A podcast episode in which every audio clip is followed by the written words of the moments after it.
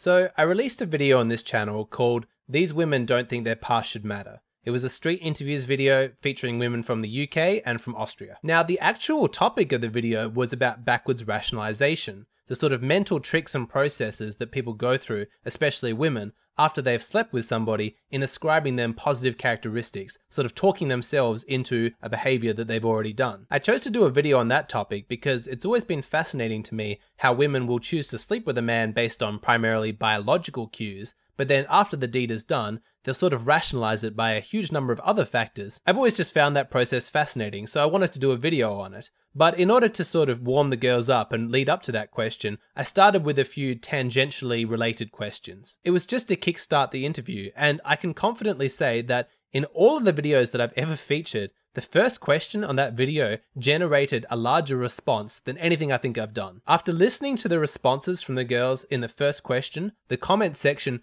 just exploded. I'm going to play a small clip from that video so you know what I'm talking about. How many uh, sexual partners is a woman likely to have by the time she is 30? How many is she likely to have? Maybe around 15. 15? I think any amount is acceptable, but on average I'd say over 20. 5 to 10, maybe. upwards of 50 only because in uh, for women I think they're very experimental in their younger in their teenage years like about 30 maybe? 30 40 it depends on how open a woman is. I mean i think it's okay also if the woman has zero sex partners that's also fine if she doesn't want to. Um, but i think like an average number would be like 40 I reckon 30 at least. yeah I don't know I reckon upwards of 50 like nothing to be ashamed of if they do. I reckon that's a normal number. 20. ¿Cómo? I don't know, maybe The ideal one, 20. 20? You are 22, and how many have you had? No, I, I think maybe 10. Yeah, 10.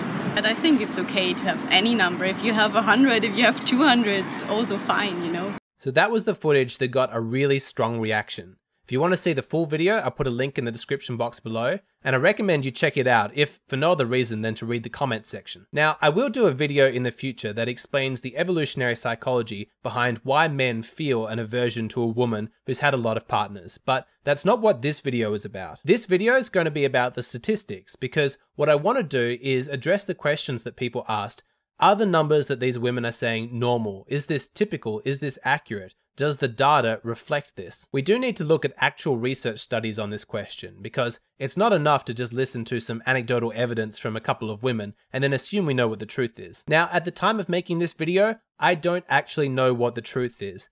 How many partners should a woman have by the time she's 30 or how many should a woman have in her lifetime? What's normal? What's typical?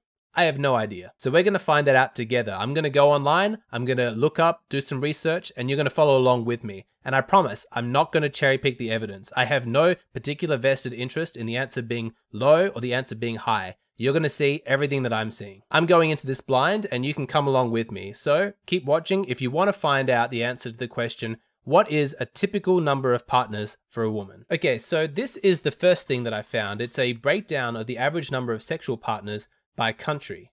And as you can see, the UK and Austria, which were the two countries featured in the video, have come out with an average number of 9.8 partners and 9.7 respectively. Turkey, for some reason, seems to be at the top of the list, which is surprising because it's a Muslim country. I would have thought they'd be more sexually conservative. Close to the top are Australia and New Zealand, where it seems like 13 partners is typical. To be honest, 13 partners seems quite high to me, especially since this is data that includes everybody, even those people who married young and have probably only had one or two partners. For those who are curious, the US and Canada have an average of 10.7. But this data isn't very useful. For one thing, it doesn't include age. Uh, it was compiled a long time ago, back in 2005 and that's before Tinder. It's really before social media, really. So a lot of things have changed in the dating market. There's also no breakdown based on gender. So I'm going to keep looking, see what else we can find. This is actually quite a frustrating process because what I'm getting are contradictory results. I've got one study conducted by the pharmaceutical company Superdrug. And that says that women have an average of seven partners in a lifetime and men have an average of 8.8. However, a different study, this one conducted by Nectar Sleep, is giving me completely different results. These guys, they surveyed men and women specifically age 30, and they found that the average number of partners for men was 26 and for women was 19, which is crazy high, but given the discrepancy of these numbers with the previous research, I'm pretty skeptical. So we've got some studies with some higher numbers, some studies with some lower numbers. I'm going to keep looking, try and find some more research to see if we can, you know, get some kind of an average. Okay, this is a good one. I found one from a much more credible source. This one is from the Journal of Sex Research, and they conducted a survey over two years. It was just inside the UK, but it featured over 15 thousand responses, and that is a lot of data. In the end, they found that the average number of partners for men was 14 and women were half that, just seven partners. Now, it should be noted that in that study, the researchers gave particular attention to self reporting bias. They actually say in their results that they don't think that the numbers that they received are necessarily accurate because of men's tendency to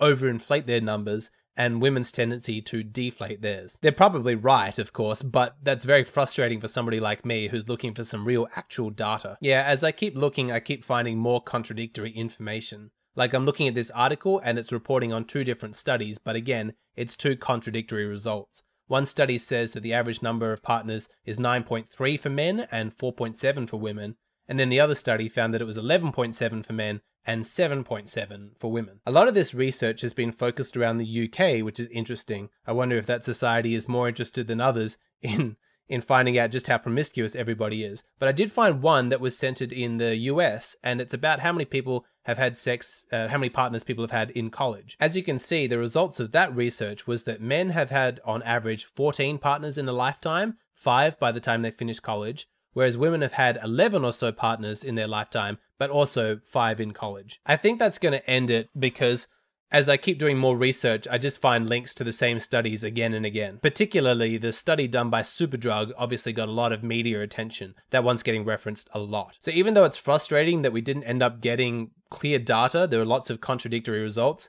that's the best that we have, so that's what we're going to work with. Now, admittedly, this research is not going to be perfect because it does rely on self reporting and when you've got a topic like sex, which is extremely taboo, you can't always trust that people are going to give accurate answers. But still, this is the best that we can do. And what I want to do is leave you guys with a number, you know, just give you absolutely something. So what I'm going to do is I'm going to add up the average number of all of the different studies, you know, together and then divide them by the number of studies. And that should give us something of an accurate result. All right, that's done it. What I've done is the maths and I've got a final figure for you. And here it is.